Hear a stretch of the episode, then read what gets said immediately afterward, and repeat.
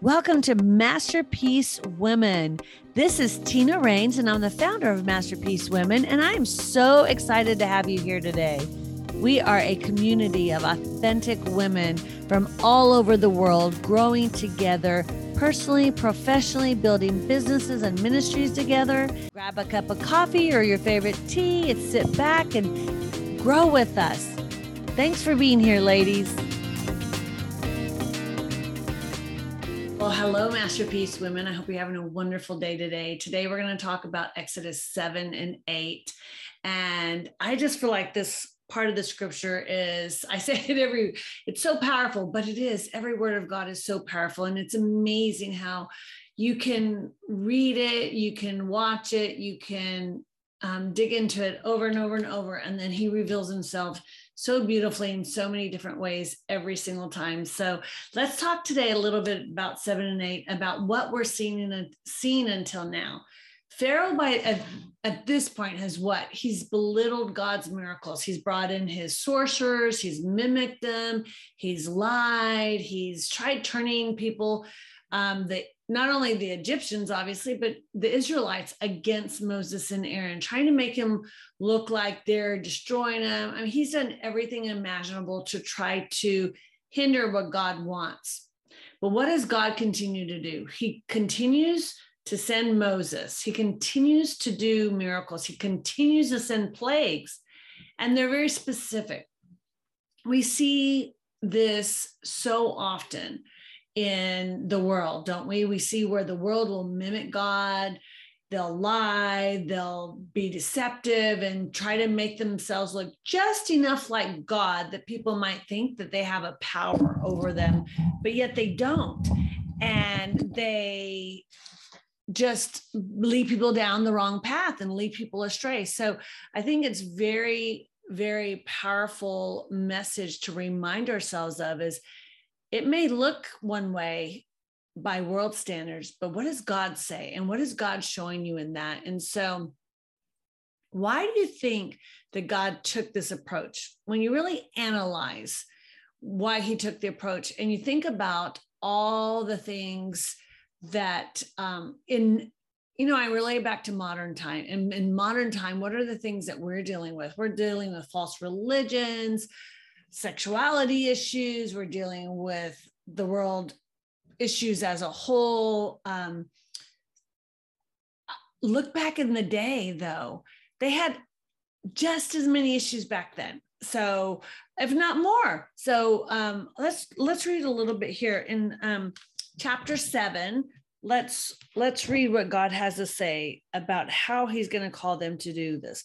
Then the Lord said to Moses, Pay close attention to this. He didn't say, look what I'm doing. He said, pay close attention. Close attention. I will make you seem like God to Pharaoh and your brother.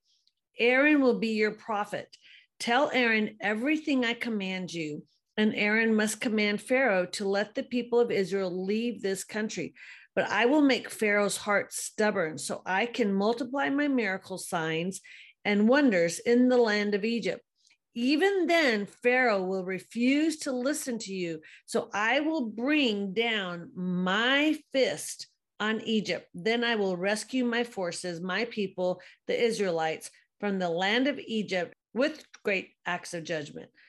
When I raise my powerful hand and bring out the Israelites, the Egyptians will know that I am Lord. That he says, I am Lord, I am, I am, I am, over and over and over in this book. I believe that what he was getting after is he wanted them to know he was the ultimate powerful savior that he was. He wanted them to understand his power, he wanted him to understand his abilities.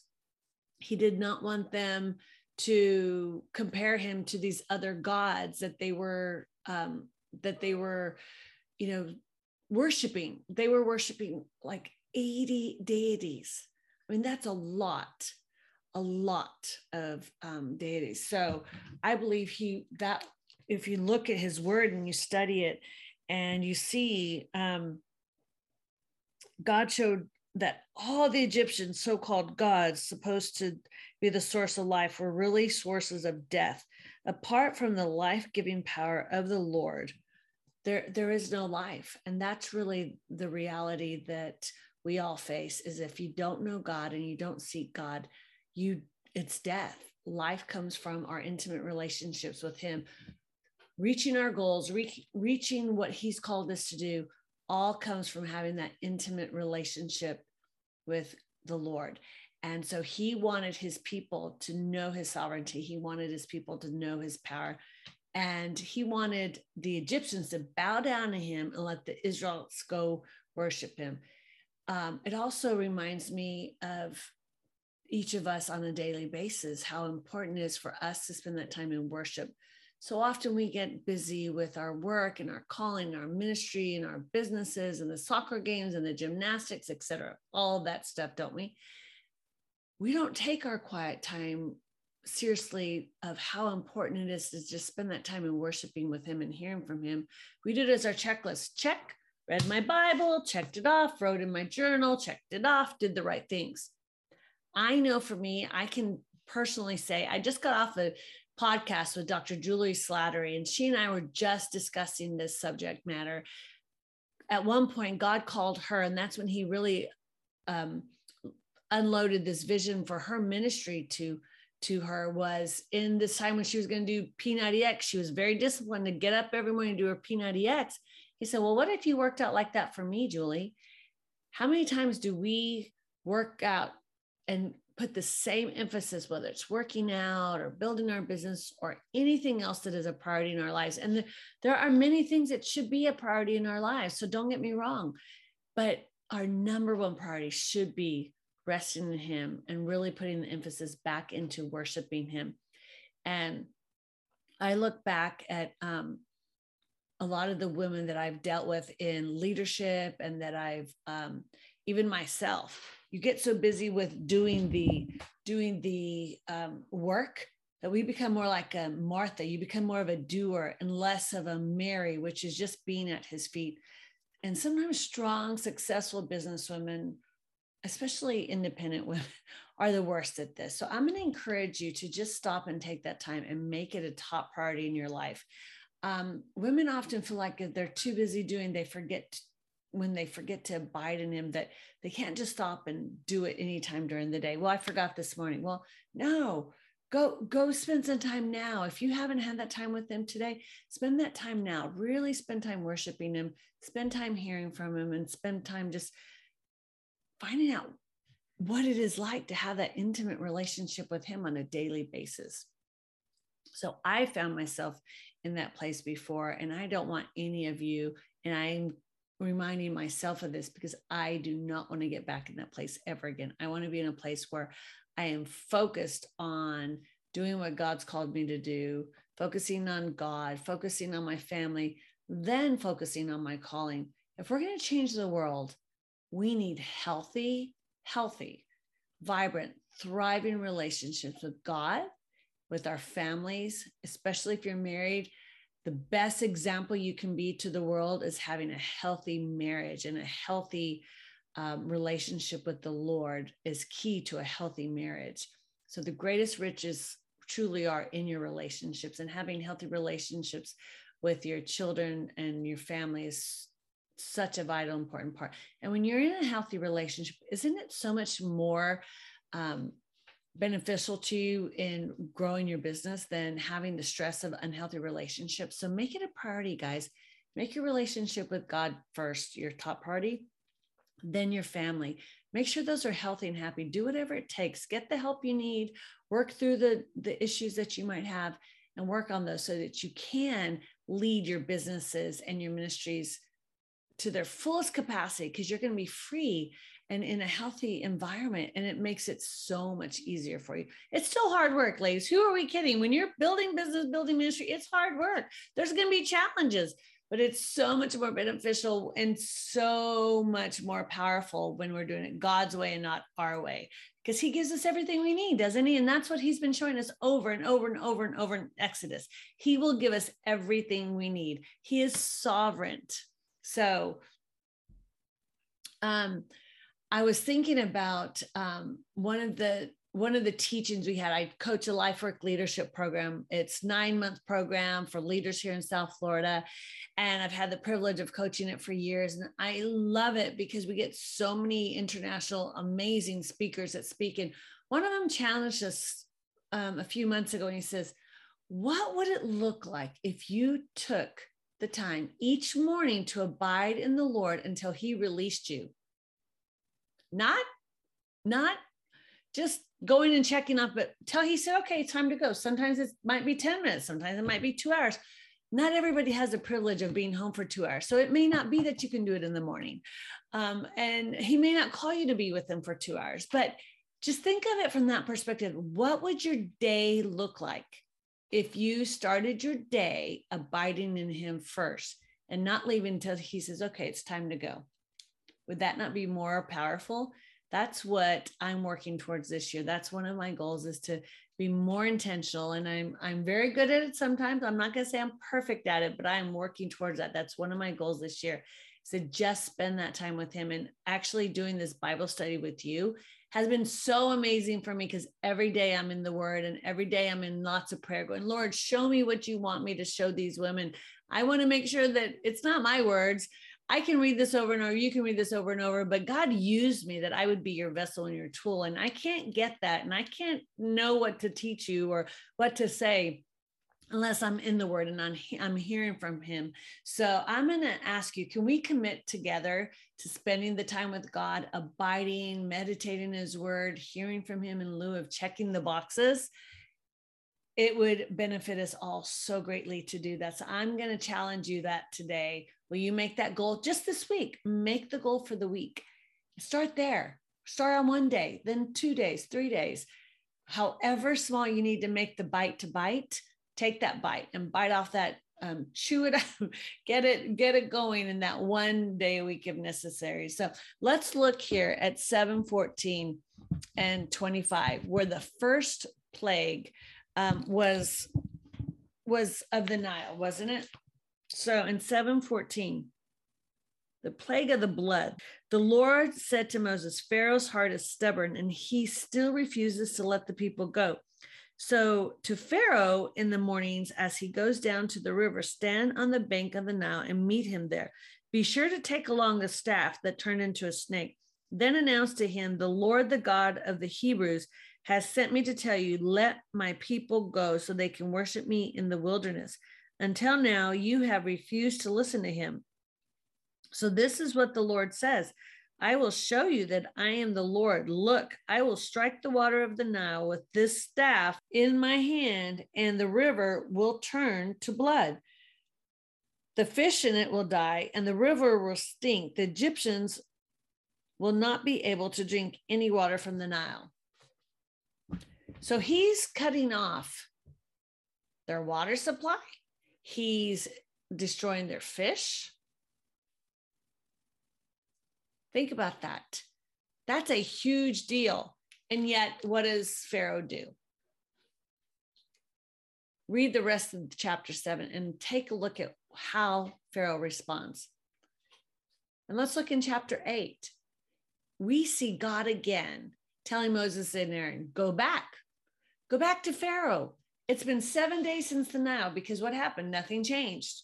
They still weren't released. They're still not going the Egyptians gave special reverence to amphibians because they could live in two worlds. And that's why he um, called on the next plague. So there's really a lot of concerns about um, for the people. And remember, they have like 80 deities of these um, different gods they're worshiping. Um, but they were really concerned about being able to live in both part both worlds. And they're quite concerned about surviving in the next word, world. And this plague was another way to communicate who god was because he knew god knew that this was going to be big for them. His sovereignty was seen in these plagues they aimed at the things that the egyptians really held in high high regard and worship so if you look at 7 to 14 um, they revert they revert um, Egypt, um, the fertil- the Nile, the um, Egyptians, they gave life and fertility became a bloody representation of death.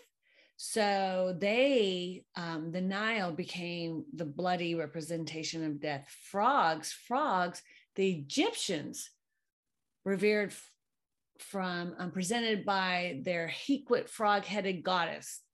They were worshiping this frog headed goddess as having the key to life after death. And now their frogs were everywhere, and the stench of death was everywhere. So you think about the first one was the Nile, the second one was the frogs, and the first one, of course, was because it was revered as a god that gave Egypt life and fertility. He's like, oh no, I'm the giver of life, I'm the giver of fertility, and I can take away your water source and your fish and everything else and show you that I am the God.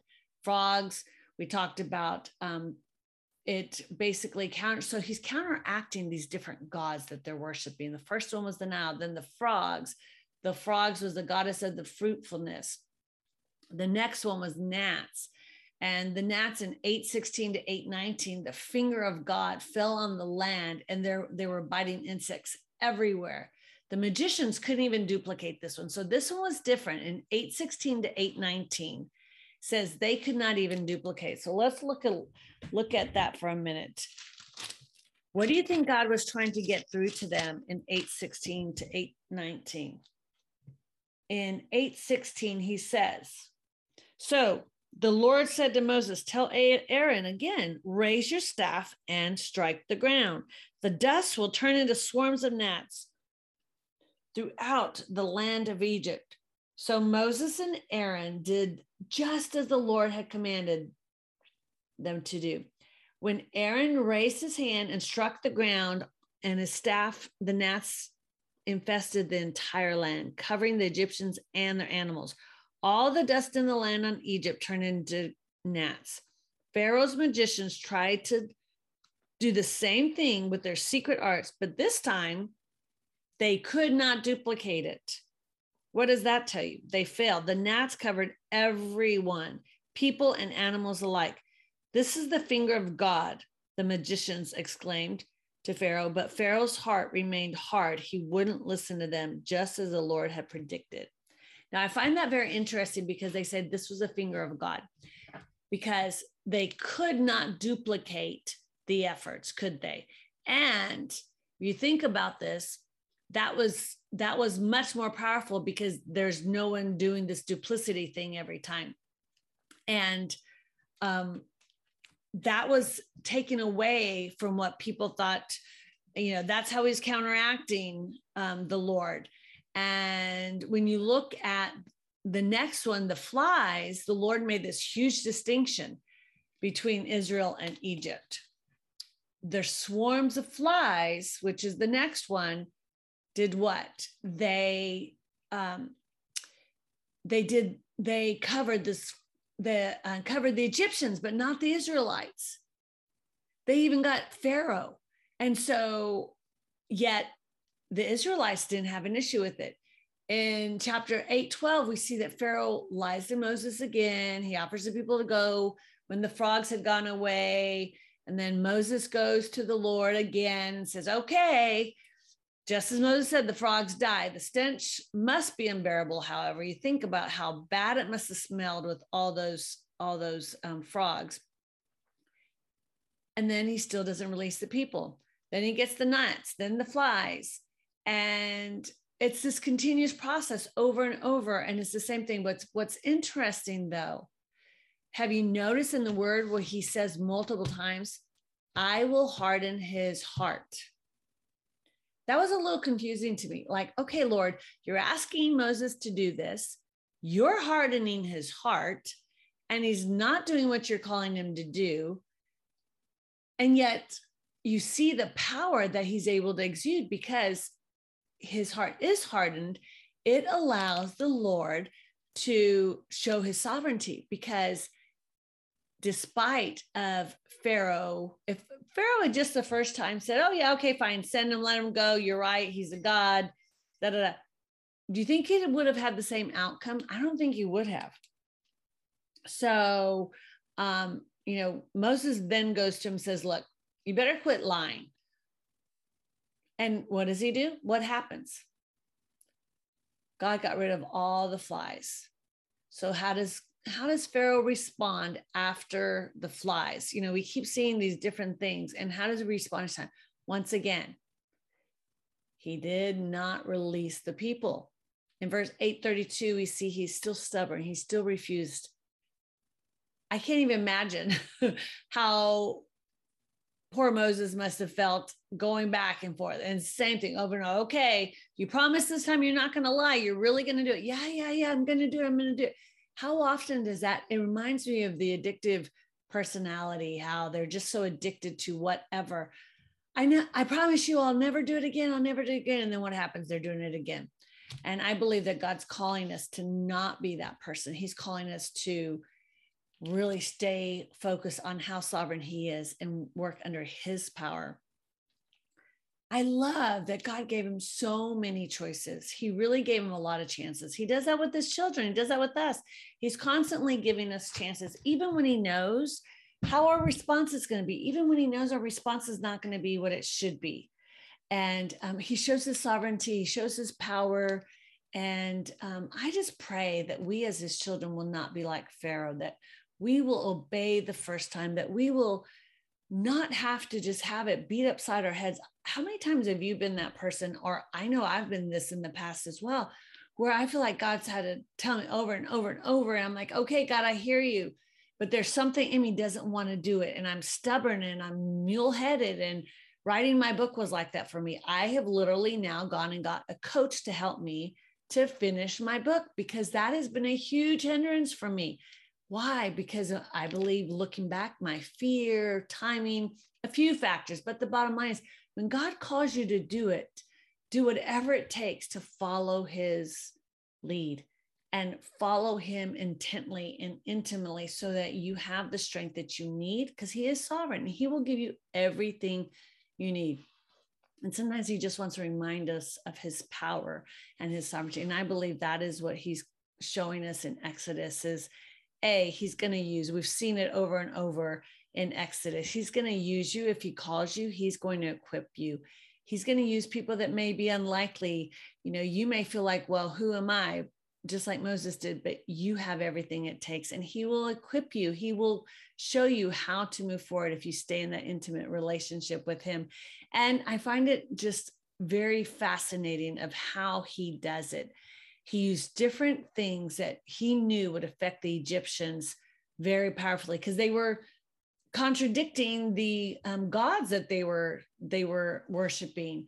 And yet he proved himself to be stronger than any of them so i pray today that you'll make this um, episode a challenge to you to really take the time to abide in him even more so than you ever have before. So, Lord, we just ask, Lord, that you'll help us to follow you, help us to follow every step that you ask us to take. Help us to be like Moses and be brave, and even when we're scared.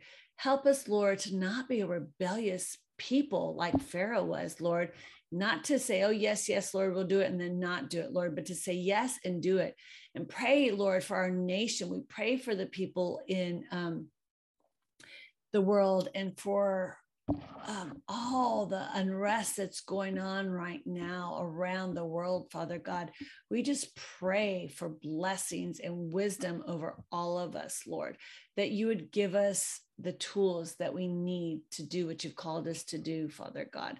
And I thank you, Lord, for how you're going to use our country and how you're going to use the leaders in this Masterpiece Women organization and how that you are going to help us to succeed in whatever it is you've called us to do and that we will be the women that will follow our callings and we will do what you've called us to do and you, we will be the masterpiece women you've called us to be and it's in your precious holy name, Jesus, I pray. Thank you, Lord. Thank you, ladies. It's been so great being with you again today. I will be back with the next episode, which will be nine and 10.